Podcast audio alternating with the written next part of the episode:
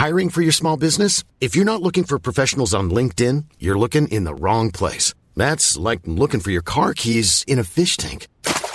LinkedIn helps you hire professionals you can't find anywhere else, even those who aren't actively searching for a new job but might be open to the perfect role. In a given month, over 70% of LinkedIn users don't even visit other leading job sites. So start looking in the right place. With LinkedIn, you can hire professionals like a professional. Post your free job on linkedin.com slash people today.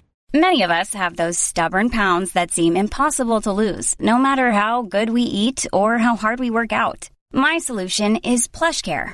PlushCare is a leading telehealth provider with doctors who are there for you day and night to partner with you in your weight loss journey. They can prescribe FDA-approved weight loss medications like Wegovy and Zepbound for those who qualify. Plus, they accept most insurance plans. To get started, visit plushcare.com slash weight loss. That's plushcare.com slash weight loss. Hello, I'm Digby Jones, and welcome to the first in a special series of programmes all about how businesses, large, small, different sectors, different parts of the country, are preparing for what, with a nod to the big challenge that COVID is presenting to us all every day, is probably the most important and disruptive thing that's happened to business in the last 50 years. Welcome to Preparing for Brexit with Digby Jones. I was Director General of the uh, Confederation of British Industry. I, I, was Minister of Trade in the government, and I still sit on some, my chair, six boards, and I help other companies with their strategic directions and, and some management advice. And so I, I want in this series to go and meet real businesses, real people, people facing challenges every day, people whose decisions will dictate whether there are people in work or not next year. And I want to go to those frontline people and ask, how are you getting on? Are you prepared for January the 1st at the end of transition? And what is your business going to look like? How is it going to succeed in a post Brexit business world? Now, each week we're going to take a close look at one sector of the business economy in particular. We're going to talk to small businesses. We're going to look at the three F's of farming, food, and fishing. We're going to look at transport, travel. We're going to look at how you get people and goods across borders. We're going to look at financial services, which is so important to our economy. But I hope you'll forgive me if we kick off this week, given where I come from in Birmingham, with a sector that contributes 191 billion pounds into the UK economy, and 2.7 million people every day go to work and have their livelihoods dependent on it. We're going to look at manufacturing. And I'm joined each week by an expert, a friend, if you like, somebody who knows what they're talking about and can listen and then help me provide advice and guidance to these businesses and indeed to all of us listening to this programme. And this week, to look at manufacturing in detail with me, is Ali Renison. She's the Senior Trade Policy Advisor at the Institute of Directors, and she shouldn't be thought of as where her accent comes from. Yes, she had an American dad, but she had a very British mum. Hello, Ali. Welcome. Thank you very much. Nice to be here. Now, you, you obviously talk with loads of companies at the IOD, and what a good job they do with that. So, what kind of companies are you talking to at the moment all about Brexit? Well, I think in the first instance, because we're cross sector, which is both, I found a blessing and a curse. You have to be both across a lot of issues, both in terms of the, the width and also the detail. But uh, really, I think in terms of our membership, what I spend a lot of my time doing is speaking to the heads of companies. So the members of the of our, of our institute are basically the company directors, the people running the organizations, and that really expands um, and, and, closes all sectors, uh, all sectors and none really. Um, and I think at the moment, really, the emphasis is inevitably on dealing with responding to trying to understand what the new rules coming in are around COVID and the pandemic response. But there is a very keen sort of backwards eye, knowing that there are changes coming in at the end of the year. So um, really trying to work work that through with companies, really to make sure that they understand what it is that they need to know, because that's I think and, the biggest and, challenge. And, and and do you find across the piece that they've got their head in the sand, or do you find that actually everybody is preparing for it in one way or another? I think there's a it's a question about how you prepare. So it's not a question of head in the sand, but because I think companies, for a variety of different reasons, whether it's looking over the last four years at the back and forth that there was um, at the moment with COVID on top of everything else, and also quite frankly, simply because the negotiations aren't concluded. So the detail that you need, we know that there are general top line changes coming if you leave the single market and the customs union, but you don't know exactly what the detail are. So what we're finding is a lot of companies are saying um, we've done as much preparation as we can do at the moment without having that detail. And when all that detail yeah. is clear, we will adjust. When they're looking at those top line changes, the things that mm-hmm. um, is there a commonality? Do you find that, say, there are two or three things which everybody is looking at? I mean, if, if you could possibly break it down into three that's relevant for, for all businesses, I'd say really make, keeping things flowing, whether that's goods or services. So understanding what the new rules are. Um, that's the big challenge, particularly since some of that detail is not there at the moment.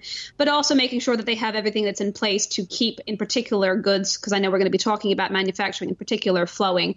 Um, making sure that they have spoken to uh, all of their customers and suppliers about responsibility. That's I call it the liability question, and making sure you know and your customers and your suppliers know when changes are made, whatever those changes are, what is the division of responsibility? So that's sort of the second big issue. And then I think the third one, really, I hate to say, is is tariffs. I think um, you know some people argue about whether it's important or not, but whether we have tariffs or not, particularly I think for um, uh, uh, manufacturing, but also the economy as a whole, that's a big difference between having them or not. So I think that's a big question mark around what people are doing to prepare. Yeah, an important part of the UK manufacturing piece is, of course, automotive. And a, a little later, Ali, I want to explore with you the actual figures and stats around that so we actually understand how important it is. But I want to take you all to Malvern in Worcestershire, and I want to take you to an iconic British brand. Morgan Cars uh, is in everybody's affection. Everybody sees a Morgan, and and the, the little lad comes out in all of us. Indeed, I was fortunate enough to do the uh, uh, new Troubleshooter TV series a few years ago, uh, stepping into the boots of the late and the great John Harvey Jones. And if only uh, I could have done it as well as he did it all those years ago. And uh, he is, of course, the person, and I still get this thrown at me when I'm around the place. People saying, oh, yes, Troubleshooter. He's the guy who told Morgan they hadn't got a future at all uh, if they didn't change their ways. Well, they didn't change their ways, and of course, frankly, they are more successful, more iconic, and more proud to be a British success story than ever before. And I'm lucky today. I, have been joined by Steve Morris. He's the managing director of Morgan, based in Malvern, in the lee of the Malvern Hills. I've been there. I've been round the plant, and they've been making cars there for over 110 years. And what pleases me, and in fact, as I say this, my, my heart bursts, and that is that Steve joined as a sheet metal apprentice and he's now the managing director. Every kid listening to this, or every mum and dad with a kid listening to this, just remember that an apprenticeship is one of the fabulous ways that you can get into manufacturing. Uh, hello, Steve. Good afternoon, Lord Digby. Hi. You, you, you make a fair few cars in Malvern, do you not? How many are there? Yeah, I mean, uh, typically we make between 750 and 1,000 cars a year, dependent on the model lineup at the time. Uh, but uh, this this last year, sort of 800 cars the previous year. And of those 800, how many are going out of our ports around the world? There's 65 to 70 percent at the moment. That fluctuates uh, again year on year, depending on uh, depending on the uh, what's going on. But typically 65 to 70 percent at the moment. Um, and of that 70 percent, how many of those? That's what just over 500, isn't it? 550, something like yeah. that. How many of those? How many of those are going to the European Union? Uh, between 55 and 60 percent into the into the EU. Into the EU, so so a fair bit, and obviously not every component in a, in a Morgan is made in Britain. So what what how many what percentage of a Morgan uh, are you bringing in from overseas? At the moment, uh, so we're using all BMW power at the moment. So BMW engines come in, and we use certain electronics and steering componentry from from the EU. Uh, and then, of course, on the on the uh, three wheelers, we get the engines from the states, from the US, which is an S&S engine. But otherwise, a lot of the componentry is from the UK, uh, but the the engine side from the EU. In terms of January the first coming down the pipe, given that export profile, given that import profile what have you been doing about it? Well, I think that there are a number of things we've been doing, uh, and at the moment, obviously, with, with all of our uh, European dealers, we've been talking to them about uh, their profile for the Q1 next year, so getting the orders in, and, and that's a fine balance between ensuring that you're not uh, trying to sort of overproduce and, and fill the channel unnecessarily. Have you have you been have you been stockpiling at all? No, no. We tip, we, we we make to order. All the cars are made to order, so dealers would be dealers and distributors globally uh, would be ordering the vehicles. But obviously, with the European uh, Union, we've been asking those the, those dealers if they would like to sort of pull pull the orders just gently forward into to ensure that they beat any potential tariffs. And have they been? Yes, yeah, yeah. So we've got the, the European, and as I say, it's a fine balance between ensuring that you're not sort of stuffing the channel uh, and and overproducing where you don't need to. So, but yes, they have been. They've been they've and, been and, with us on that journey. And have you stocked up on your imported components as well, just in case? Yes, we, we looked at, uh, and, and again, there's a fine line between just how much you can do, but we work very closely with BMW and the big suppliers that we do use in Europe.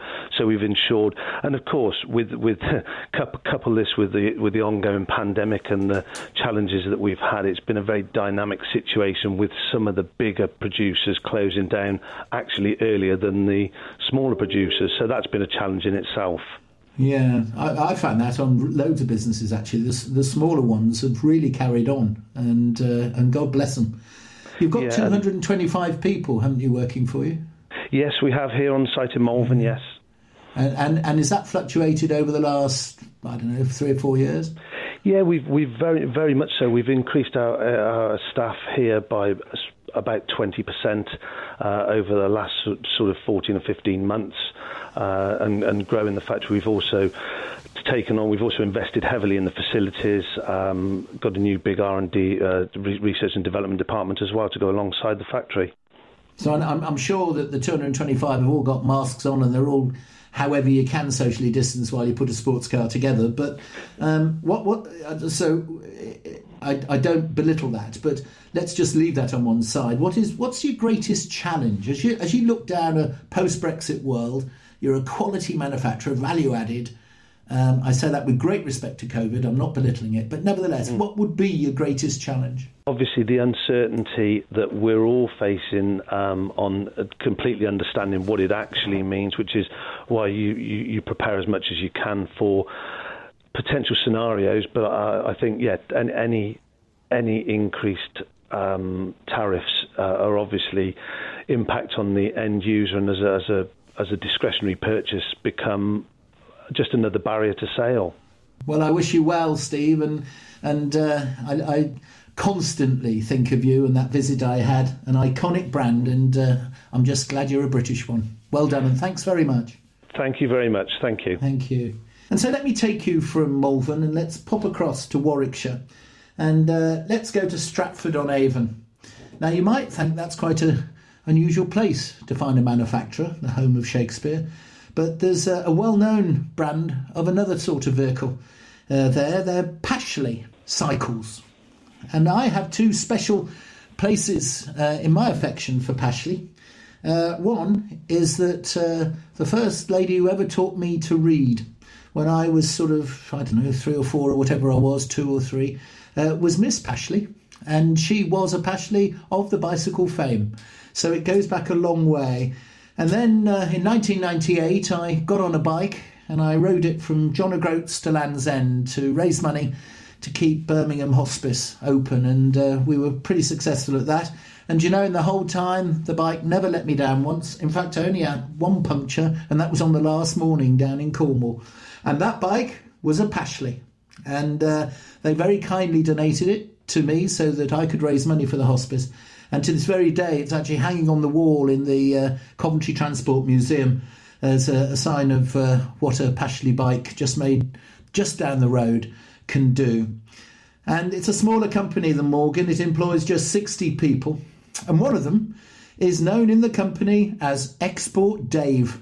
I'm, I'm not joking, it really is. David Hawkswood is the export manager at Pashley. Uh, everything to do with getting one of the uh, the bikes out, and uh, 15% of them actually go to the EU. And uh, I'm really fortunate that Dave's with me today. And in fact, I understand you've just been uh, dealing with a shipment to New Zealand, haven't you? Uh, hi, Dave. hi, Digby. You okay? Yeah, in good form. And thanks Excellent. for giving us some time. Yeah, sure. No, we've uh, we yeah we have a we have a very good uh, customer down in New Zealand, and uh, we regularly ship containers down there to them. So yeah, it's uh, very very fortunate for us. What does uh, what what does export managers in a in a company of with great respect the the, the size of the business? What does it actually do? Uh, to be honest, you know, because we are we're much smaller than what people think, so it covers many areas basically from uh, appointing dealers and distributors, literally um, through to putting orders on the system, to getting payments in, to you know even packing packing goods, putting bikes on pallets, and ensuring that you know they all go in a in a container, that type of thing, basically. So you know, it's a, it's a wide ranging role, which is uh, which is great. To be honest, you get a lot of variety, and you meet meet a lot of very interesting people. So, so, so uh, somebody at the other end who opens their crate and finds that it's a bike with one wheel, mm-hmm. you're to blame, are you? Exactly, you've you've hit the nail on the head. that's yeah. for sure. Yeah. Now, in in all of this, and with uh, the transition ending, and yeah. you must be looking at it and thinking, oh, oh, what are we going to do? How are you specially preparing for it? What are you doing differently? Well, I, you know, it, it's one of those things. You have to, in business, you have to adapt, don't you, and, and go with whatever the uh, current situation is. It's not obviously ideal because nobody quite knows what's going to fully uh, happen, re tariffs, etc., etc., and whether we get a deal or not.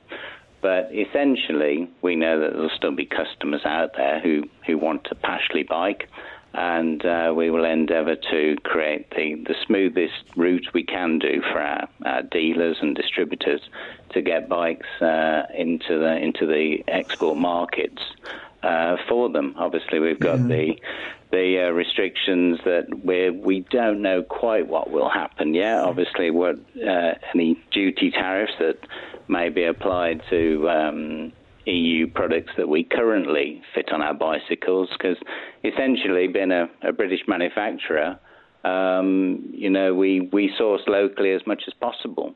So do you, do you, do the customs work yourself, actually, Dave, or do you get a, a firm in, do you get a consultant in, or do you actually do it yourself? Uh, no, we do. Um, we do it uh, ourselves effectively as much as possible. Obviously, we work with uh, with some very good freight companies, so we'll do the uh, customs work, uh, you know, custom clearances, etc., etc. But obviously, we we essentially um, provide all the details to the uh, to the freight companies on any of our imports or exports yeah. to ensure that the correct duties and taxes are, are paid okay. on them. And, yeah. and, and it, is that is that the same for import? Because uh, you, you actually do import a few yeah. of your components, don't you? You get your, your your kickstands from Finland, I think.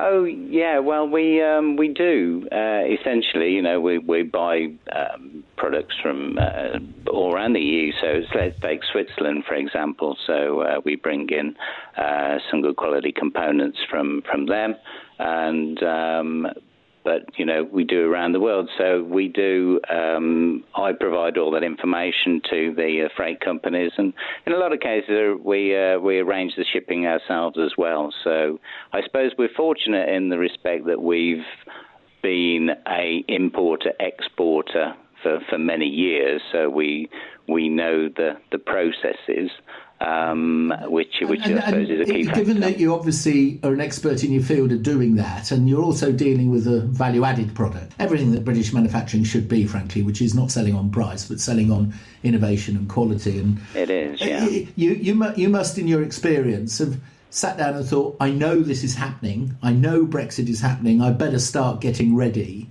Yeah. When when when was that? I mean, was that last week, or when Well- you knew you were coming on this show, or No, maybe I it was the mean, week before? Definitely, because obviously we were all expecting Brexit to happen many months ago, effectively. So we'd all put in our, our you know, ensuring that we got uh, all the boxes ticked effectively, um, that we got our com- commodity codes all lined up. We we got knew which um, freight companies we'd be And- using to do how long ago was that? Was that a year Oh, ago? Or? Yeah, about a year ago. Um, so, Yeah, you know, we're all yeah. signed up. We've got our EORI numbers all in place. We've got a deferment accounts. And it's just, uh, it's just the um, how those things will, will come in. Obviously, for us, we're just um, looking as a, as a business as to what, uh, you know, extra costs it may add to our product. Yeah, and I, I and I wish you I wish you well with it, and I and uh, I think of those days sitting on my uh, Pashley bike coming down from John O'Groats Land's End with great affection. So you keep Yeah. flying the flag, mate, and, and thank No. you very much indeed. Thank you, No, Dave. thank you. Well, Ali, what did you think of that? We've got uh, two iconic brands. We've got one on four wheels, one on two. Uh, in fact, Morgan make a a, a, a three wheeler too. So we've got two, three, and four wheels. What do you think of that? I think in terms of what they had to say about planning for the end of the year, their ability to plan for the end of the year, it just um, it, it really came across that they're basically saying, look, we've done as much as we can do without knowing what the final detail is going to be. We've, you know, the, your your second sort of guest, we have our EORI number. That's basically the economic operator number you have. Just that's the bare minimum that you have to do to be able to trade as a basically not part of the EU with the EU after after the end of the year. But I think what came across to me was them basically saying it's not in our in tray right now because we've done as much as we can do. But until we have, and I think what the, your second guest said was quite interesting. He said we've done our EORI number, we um, we work with uh, logistics and freight companies. We're basically waiting to know exactly how it's all going to fit together to take action. And I think that's to me what comes across is that you know I think without having that deal in place, there's only so much preparation you can actually do. So I think they're pretty Yeah. representative of most companies. You know, barring people who say we've relocated and opened up an office in the U in, in Europe to make sure that we can continue to not have to double test products in case we don't have a deal, for example. But you know, that's not a financial option for a lot of um, particularly smaller companies in supply chain as well. do you, you, I, one thing I, I sort of took from both of them is that they uh, uh, almost it was almost took for granted that they were doing this for some time. You know, they hadn't started last week. I teased him about, No. did you know you Yeah. were going to do it when you came on the show? But I mean, obviously they've been doing this for some time. Um, do you find in your IOD experience that that is normal, or are too many of them waking up a bit too late? I think it's hard to compare, you know, where we were, let's say, last year, where I could probably give you a more um, reflective answer. With COVID, I think you have a lot more people who are potentially, you know, it, I can only deal with the most urgent item in my in tray. And I think that whereas that might have been less of an excuse to not be ready or be starting to get ready last year, I think it's a lot more of a valid ex- um, uh, justification at the moment because if you don't have all the details in front of you, you're going to, and I thought there was an important word that your first guest used there, adjust. We've got a solid 40%, 30 to 40% of members of the IOD who say we cannot plan to be fully prepared, quite frankly, because we don't have the detail of what we're changing to. We can only adjust. And so that's that's both maybe that might give the government some cause for concern, but I think it also reflects the fact that they're saying we will adjust whatever you give us. Just we cannot focus on it until you have all the detail right there. So I it suppose- depends on your starting that- point. Yeah, I suppose there's two things. They they can adjust, uh, but not completely. And also, they have got COVID on their plate, and and you know they're only human. And and Yeah. the one that'll go into the uh, in tray and wait there is the one that's not of the morning, and the morning is COVID. Let me let me bring in at this stage. Let me bring in. Uh, uh, another one of the manufacturing uh, heroes from the automotive sector, but this isn't one with wheels. This is one that makes things that goes into things with wheels. It's a company called Entek, and it makes the polyethylene lead battery separators that go into cars and trucks.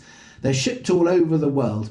And uh, the supply chain manager of the business, her name is uh, Sam Fuller, up from Geordieland, up in Newcastle, and it's an absolute delight that uh, she joins me now.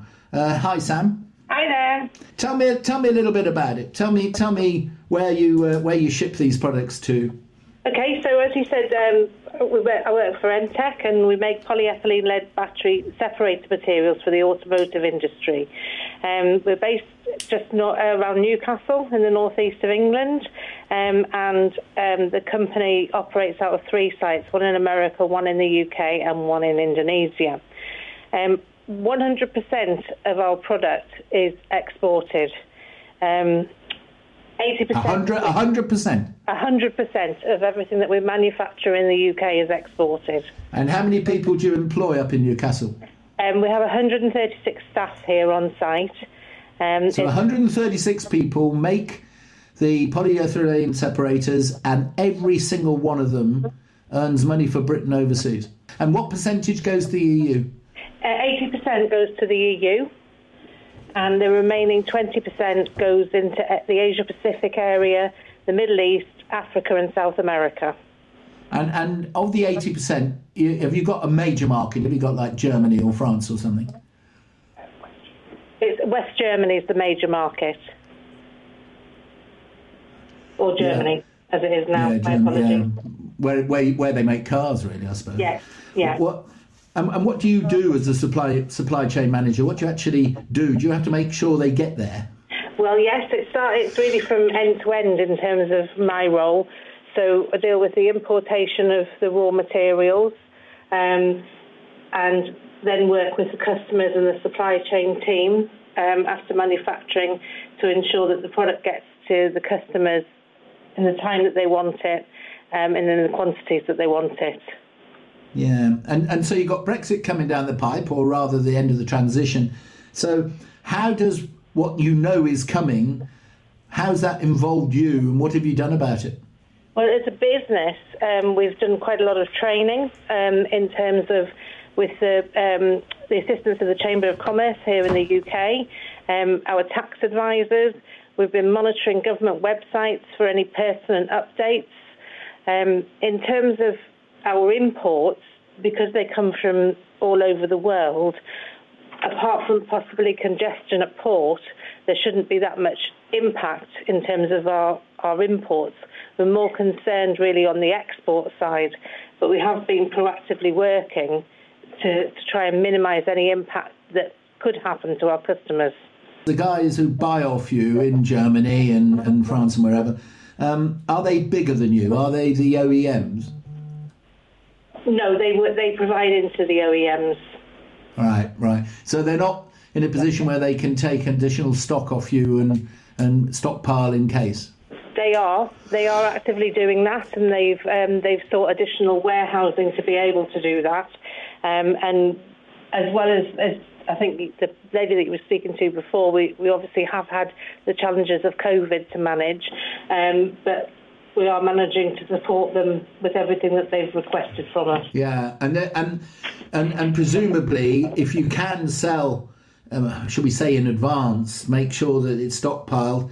Um, uh, it doesn't hurt you financially because they uh, they're going to buy off you ex works, aren't they? They are buying off us on an ex works basis, yes. yeah. So so in other words, it leaves your factory gate and you get paid. Yes. Yeah. Yeah, can I can I come and work for you, please? That's a wonderful way of doing business. It is a good company to work for, I have to say. In terms of looking at it down the pipe, is there any one thing that you, a question you've got about Brexit, that, that other than the, can you tell me whether there's a deal or not? Um, but is there something that you think, I wish I could be told this, or I wish I knew this, and where could I get it from? Is there anything you, you go to bed at night thinking, ah, there's a bit here, there's, I've got a bit of a gap here? I think you're right. It is the, the, the question on everybody's lips in terms of deal or no deal. But I think um, more the only thing that I would say that is, is very 11th hour is the fact of the the documentation that's required to be able to clear customs, both inbound from Europe and outbound from the UK, because there, there hasn't been anything finalised as yet on that. Well, thanks very much, and, and good luck, and uh, and well done. And the fact you're a hundred percent exporter, I, I'm not going to forget you in a hurry. Well done. Thank you very much. Great stuff. Thank you very much. Well, Ali, what did you think about the fact that you know the, the last que- the last answer actually this thing about uh, the documentation side of life, the forms, if you like. the, the calls that I sit on with government day in, day out, week in, week out for the IOD, if I had a nickel for every time a civil servant said, we can't really provide that right now because it's being negotiated. And, and I think where that becomes relevant to what she was raising is that simply to say, we know that there are custom forms, let's say, because I'm going to pick that line up. She talked about basically the forms you need to get things in and out. We know that the forms are going to change. We don't know what forms are going to be considered acceptable because that's literally what the detail of the UK and the EU are negotiating. So, for example, the kind of facilitations, if you're trying to uh, cut down on your um, uh, cash flow sort of, particularly for cash flow management purposes, there are certain customs facilitations that we don't know at the moment whether they will be acceptable to the EU after Brexit carry on. You know, and I think this is one of the challenges for exporters that maybe importers. You know, if you're an exporter or an importer, you're looking at this very differently. And I have to say, it's not just people who trade directly who are going to be affected. If you're an exporter, you're sitting there and thinking, I don't want to lose any. You know, that's the ultimate thing that I want to make sure I don't do anything here that's going to lose my business, uh, that customer's business with me. So some people, what we're finding, business businesses are maybe not speaking up as loud as they should to sort of go through all the different scenarios because effectively unless they are 100% confident in what they are selling you know that relationship cannot just be substituted by another Euro continental european provider. Yeah. you know you find that they're a little bit nervous about frightening the horses whereas importers are less worried about that mother's day is around the corner Find the perfect gift for the mom in your life with a stunning piece of jewelry from Blue Nile. From timeless pearls to dazzling gemstones, Blue Nile has something she'll adore. Need it fast? Most items can ship overnight. Plus, enjoy guaranteed free shipping and returns. Don't miss our special Mother's Day deals. Save big on the season's most beautiful trends. For a limited time, get up to 50% off by going to Bluenile.com. That's Bluenile.com. Planning for your next trip? Elevate your travel style with Quince. Quince has all the jet setting essentials you'll want for your next getaway, like European linen, premium luggage options, buttery soft Italian leather bags, and so much more. And it's all priced at 50 to 80% less than similar brands. Plus, Quince only works with factories that use safe and ethical manufacturing practices. Pack your bags with high-quality essentials you'll be wearing for vacations to come with Quince. Go to quince.com slash trip for free shipping and 365-day returns. Burrow is a furniture company known for timeless design and thoughtful construction and free shipping, and that extends to their outdoor collection. Their outdoor furniture is built to withstand the elements, featuring rust-proof stainless steel hardware, weather-ready teak, and quick-dry foam cushions. For Memorial Day, get 15% off your Burrow purchase at burrow.com slash ACAST and up to 25% off outdoor.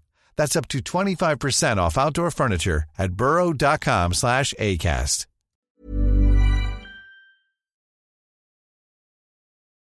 I'm Digby Jones. I'm former Director General of the uh, Confederation of British Industry, and I'm also former United Kingdom Trade Minister. We're talking all things Brexit prep here on uh, the first of the series of these programmes, and we've we've looked at matters automotive. And with me is Ali Renison uh, from the Institute of Directors. I'd just like one minute on automotive, Ali. If you could just put the manufacturing statistic into context about how important or not automotive is? Well, not only I think in terms of importance to the economy, but in terms of I think looking ahead to um, uh, the the end of the transition period. You know, well over half of our uh, manufacturing exports go car and manufacturing exports go to the EU, and so I think while they tend to be more diversified than some of the other other uh, manufacturing exports, it's crucially important uh, simply because you have a lot of British brands and the consumers in those markets, um, uh, both in Europe and non-Europe. It's a big part of why they they buy from the UK. A lot of people work in automotive, don't they? Uh, and, and, in the supply side as well as the OEMs. Oh yes, I think uh, interestingly, I was looking at some some stats on this the other day, um, and not only is it you know it's not a huge part of the economy, but for what it actually gets out of it, I think the rate of return for manufacturing, not only in terms of the people employed by it, but on average, I was looking to see that the wages of people in manufacturing, on average, about 15 to 20 percent higher. So it's it's not only I think um, punches above its weight, but in terms of how it punches above its weight, it's a big big time employer. So people tend to have a lot more skills in some of these sectors than in others. Yes, because an OEM, an original equipment manufacturer, the names, the names we all know, the car makers, if you like. Uh, but of course, it's the filter down from there, isn't it? It's the it's the smaller suppliers, the small businesses. So many of those uh, these days, you know, you could eat your lunch off the floor of these places. I mean, they are Yeah. High tech were- businesses. if you were to take that into account, if you were to take into those supply chain links into account, which is why it's so important, and that's why whenever we hear about sort of potential firm that might go under, you always hear about the supply chain uh, jobs that are that are at risk. So if you were to take those into account, manufacturing is actually responsible for about um, nearly about 16 to 22 percent, almost a quarter of the economy, um, and 18 to 27 percent of employment in the UK. So it really does punch above its weight. and responsible for the morale of so many places of work where lots and lots of small businesses all beavering away, employing just a few people, maybe one apprentice, and so important. And SMEs, the small and medium sized enterprises, are so important, the lifeblood of, uh, of our economy. We're going to actually uh, uh, have a look at them in detail in uh, another one in these series, but I wanted to contrast it uh, right now, actually. And uh, instead of talking to a bigger business, let's talk to a small business, but a very, very important one. And, and let's move it away from wheels and let's get into uh, what you might call uh, really 21st century business. And uh, Dr. Chris Emslie, he's at Fibercore. Hello, Lord Jones. Thank you so much for joining me. Uh, just tell me a little bit about uh, what you do. Well, Fibercore um, develops, manufactures, and sells worldwide highly specialized optical fibers.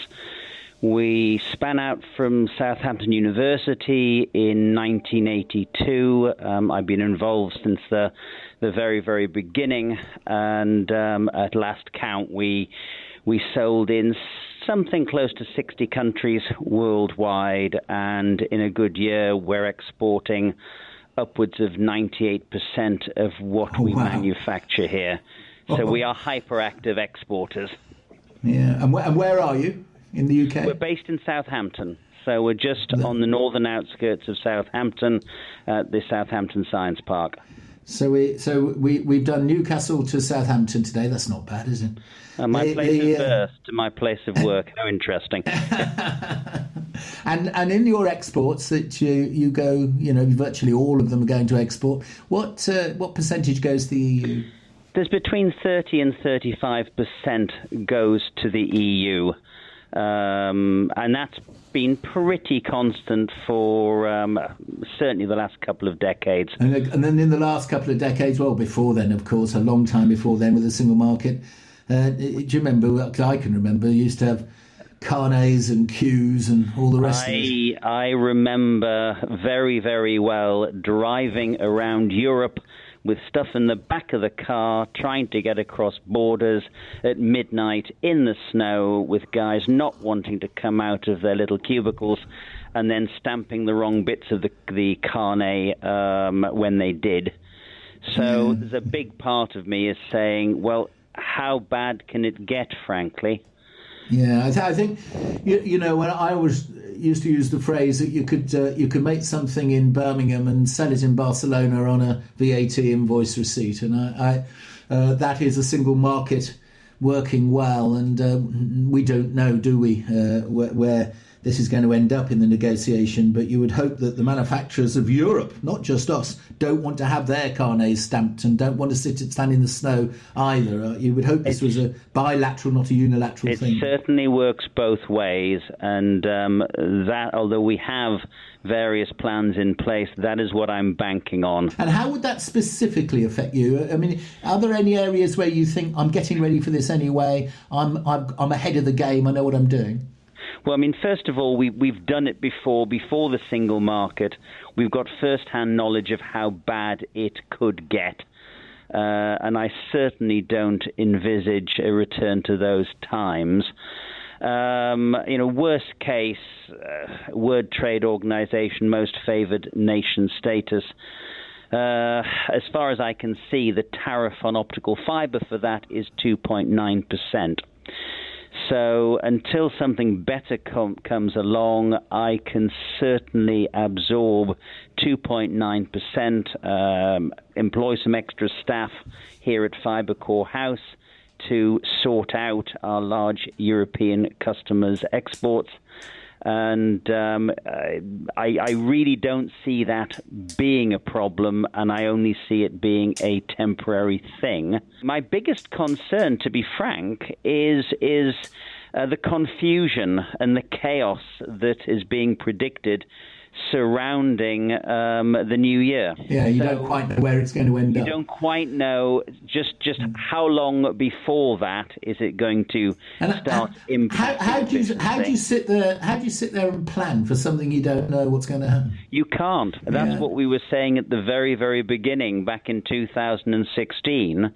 You know, we, we, we can cope with anything. UK business, I think, is extremely resilient, and uh, provided we, we know what you know what is happening, uh, I think we're all smart enough and we're all um, inventive enough to find a good way of handling it. Your raw materials, which you presumably can't get all of it from Britain, so are you finding a problem with that, and are we you getting have, ready for that? My my raw materials, but um, ours is a business of of knowledge and expertise. My raw materials bill is roughly eight percent of my selling price. Yeah. Um, so it's not huge. And, and where do you get it from? Uh, all over the world. A lot of the chemicals mm-hmm. come from Japan, for example. Hopefully, the Japan deal will be replaced. Uh, will soon will soon be in place. Yeah. Um, we source some of our substrate glass from Germany. And have you been stockpiling that at all? I have six months in stock. Right. And did you always did you always have six months in stock? Or no, I used specifically to keep about, for this. I used to keep about six weeks. Yeah, yeah. So we've had we've had six months in stock now since I actually forget when it was the first time we were definitely going to leave. Yeah. But um, we we stocked up on all raw materials, not just those coming uh, coming from Europe, so, because of the the aforementioned uh, potential confusion. Yeah. So if you so so so in, in terms of buying and selling from the EU, uh, ticking the box for making sure that if there were delays, you've got enough pudding in the system to cope with we've the got, delay. We've definitely got enough pudding in the system, and, and to be frank, next week we'll be contacting all of our major European customers to reassure them of what we what we have uh, in place. And uh, to suggest if they are still concerned, they might like to stock up themselves. Chris, can I just thank you very much? And you know, you're you're obviously a 21st century business. You're obviously something that's really going forward in a, what we might call the new economy. So uh, I thank you and I wish you well. Have a, have a good Brexit, my friend. Many thanks, Lord Jones. Well, Ali's still with me, and uh, so, something I've, I've, noticed through a common thread at the moment is a, a degree of holding stock, whether it's getting your mm. customers to hold stock or whether it's you holding stock in from your imports, but they are if there is going to be a delay, businesses seem to be stockpiling a bit, and that presumably at the moment is a good thing. That's uh, if if more people were doing that, I would feel probably a lot more relaxed about uh, what scope for disruption there is, or the impact of disruption of the border um, on on traders. Because uh, we did some data on this, and and whereas I think in September last year we found that basically just under just shy of a third of, of people who were affected were stockpiling amongst our own membership. Um, this year, I should say, when we did this in September this time around, 15% said that they had done it now, and, and another 15% had said they were going to do it. And I thought that actually interestingly reflected that, you know, some companies, I think, depending on how much you have to, just have no other choice but to, as you said, um, have more more in the pudding there stocked up. But for a lot of other companies, particularly the smaller ones, they're so desperate, depending on how COVID has affected them, that not everyone has the same ability of um, resource to to hold stock. Um, so it depends on where you are in the supply chain. But he's certainly um, in, in a position to be able to. So probably in a better uh, better better starting point than others let, let us let us move on and let us move from Southampton and, and let's go to my homeland, uh, a city from uh, in my title, and that is Birmingham. Born and raised and proud of it. And uh, in a way, you know, everybody always thinks automotive, they think cars when they think West Midlands. But manufacturing and manufacturing the West Midlands is bigger, it's better, it's it's world class in so many areas that have got nothing whatsoever to do with wheels and making a making a car or a truck or whatever. And so I want to take you to two um, companies that I have known well all, all my adult life. Um, uh, I, I, in fact, I put their success down to their lawyer that they used.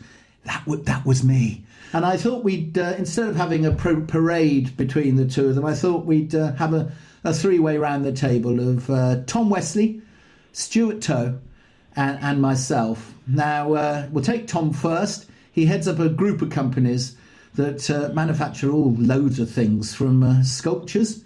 In fact, I've got one in my lounge at home, uh, but he does them for Damien Hirst, a bit more uh, famous than the one I've got, uh, to protective clothing for our lads in uniform when they go into harm's way.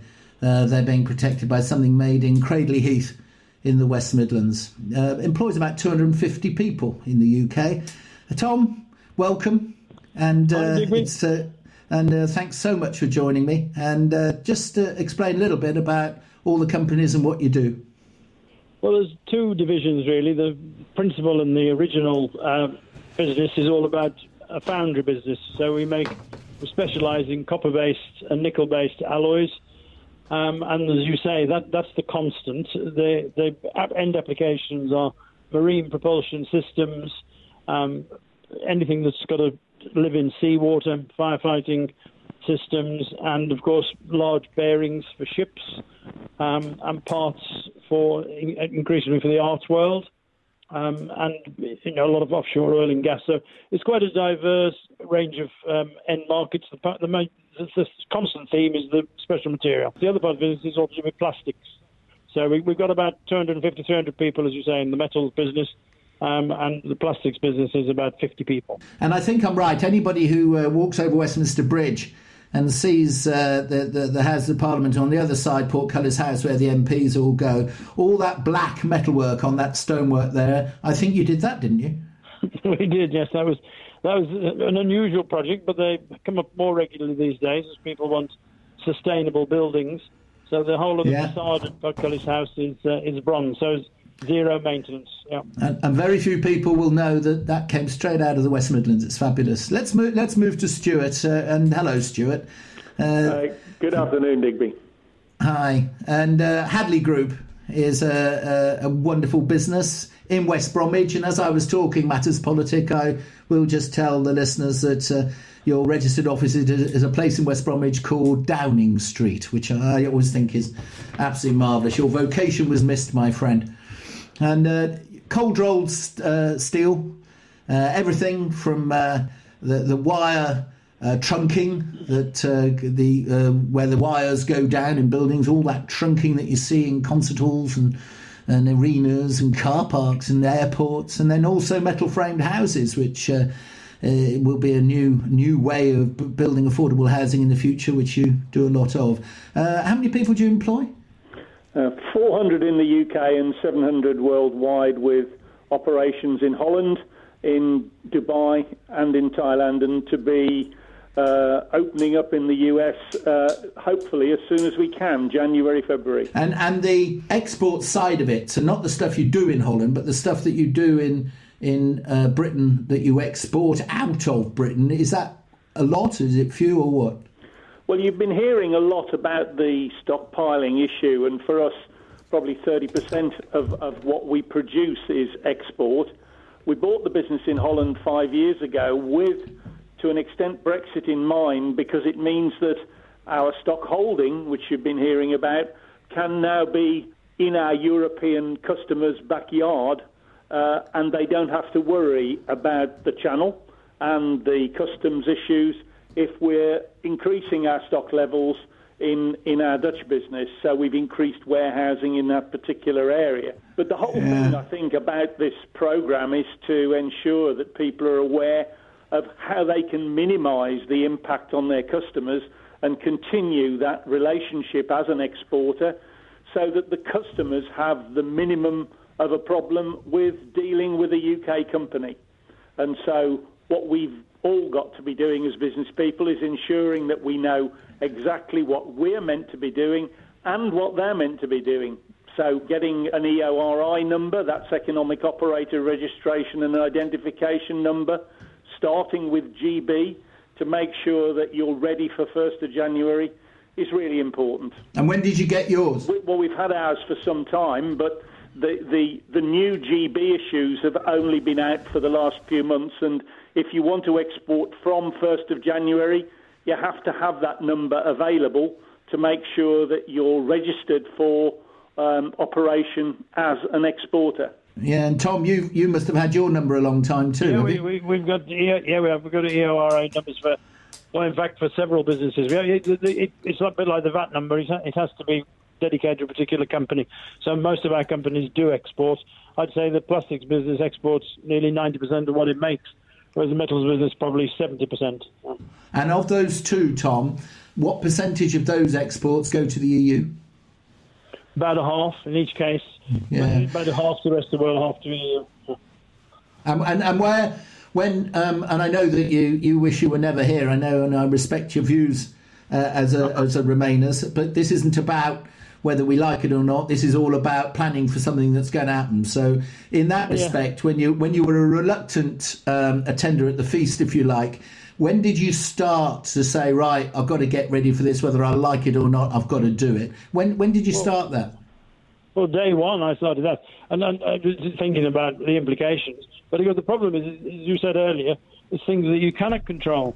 Now, my customers, what what what, what Brexit did, of course, was change the mood music.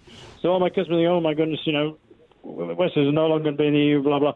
So so what that has meant is that they have made their own plans and they've started to. In the beginning, in the first few years, they thought we're going to have a deal. Everything's going to have a deal. It's going to be fine. Yes, you'll be fine. I reassure them.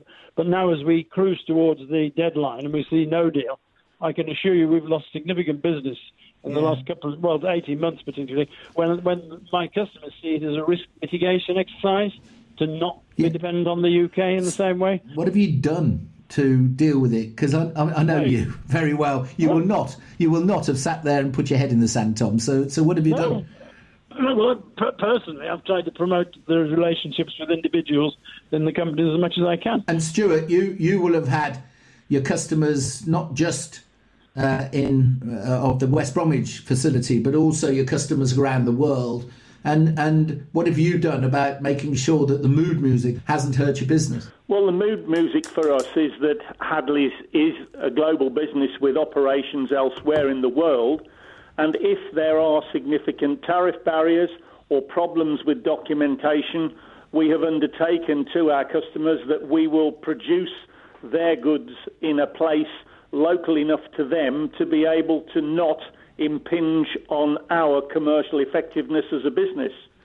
So, by either holding stock or even moving manufacture if necessary, we are guaranteeing our customers that we can continue to operate for them without a problem.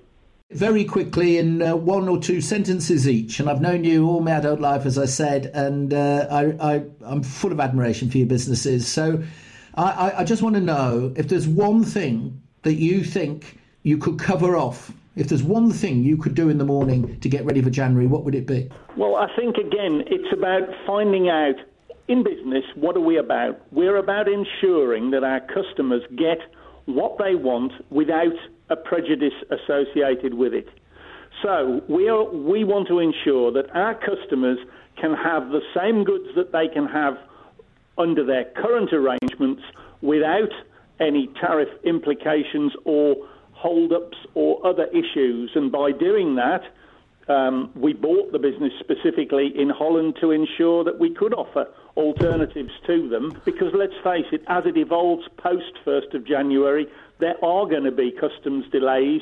There are going to be questions about customs declarations and how you export goods under license systems into the EU while we're learning those things about additional marking that we may need, additional labelling that we, we may need, VAT at 0%, customers' import declarations that our customers may need, while we're learning that, we need to take the hassle away from our customers because if they yeah. see it as a detriment, as Tom yeah. has said, yeah. then they will make that decision and you can't afford to be seen as a detriment to them.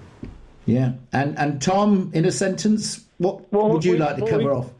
Well, what we've tried to do, and we've been doing this latterly, uh, is to tell them that forget about the tariff because the tariffs on our products actually are quite modest, three, four percent or something, and the way the currency exchange rates wag around, we, we've tried to reassure them on the basis that look, forget that because you can, if you like, we can absorb that within the currency movements, and because Brexit's been sort of disaster for the value of the pound sterling, i.e., we're depressed its value by about 20% or so. Uh, that actually makes that quite tolerable at the moment. And I think customers like that.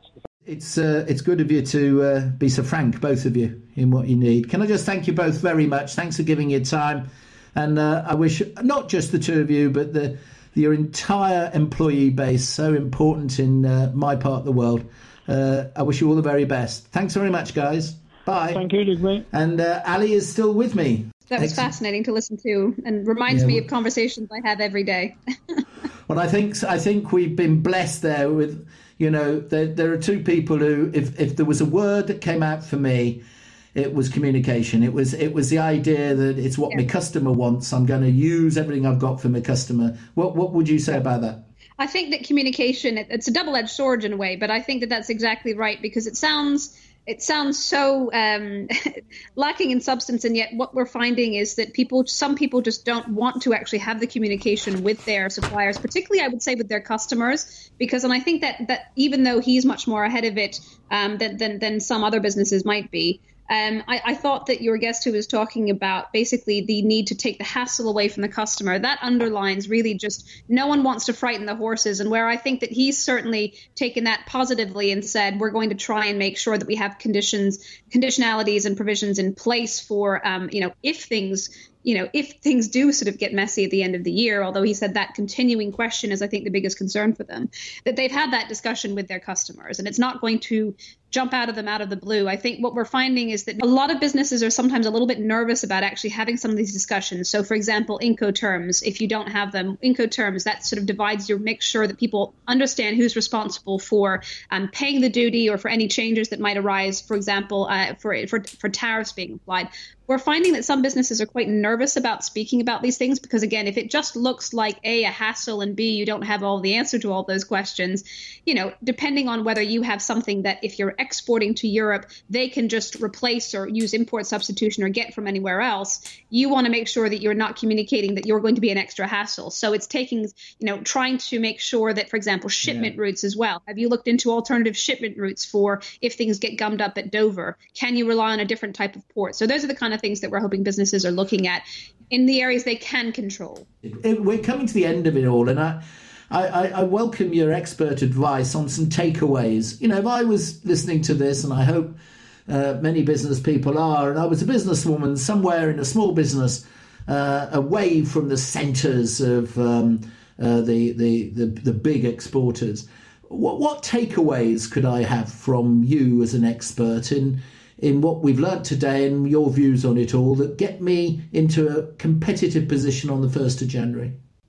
Think my biggest takeaway from it would be trying wherever possible to not only just look at it in terms of pure compliance, but also what is it that I need to do to make myself as competitive as possible in this situation to make sure that I maintain those client relationships. That's the bottom line for me is doing everything that I can to make sure that client relationship and, is maintained. Because yeah. for some firms, you know, you don't need to worry about trade changing yeah. that relationship if you've actually mapped out all of your pinch points of exposure beforehand. So having those discussions now, not on the 1st of January with your customers and your suppliers.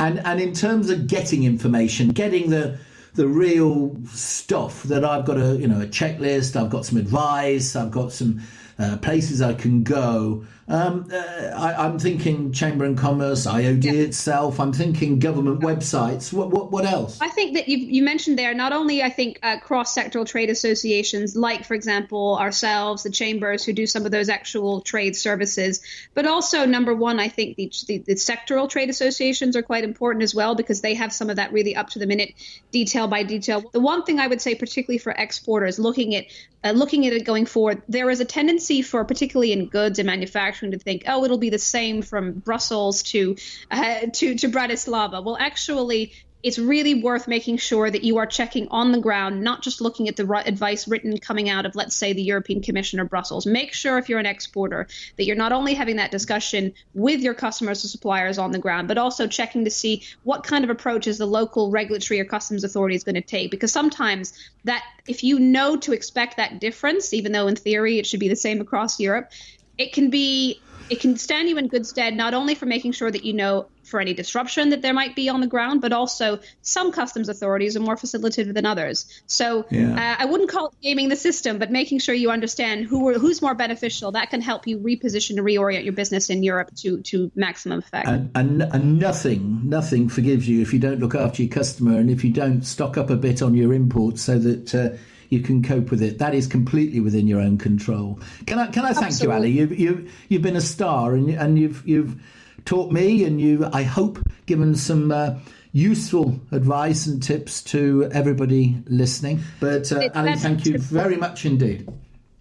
Thank you very much indeed for having me. Well, that's the first in our series of programs. Uh, we talked about all things manufacturing today. I hope you'll join me next time for the next in our series of Preparing for Brexit with Digby Jones.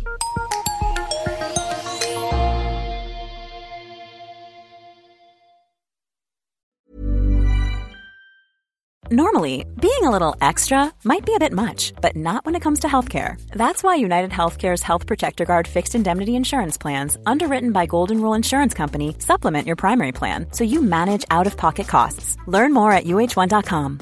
Hi, I'm Daniel, founder of Pretty Litter.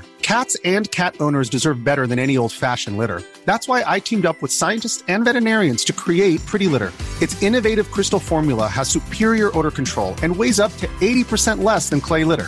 Pretty Litter even monitors health by changing colors to help detect early signs of potential illness. It's the world's smartest kitty litter.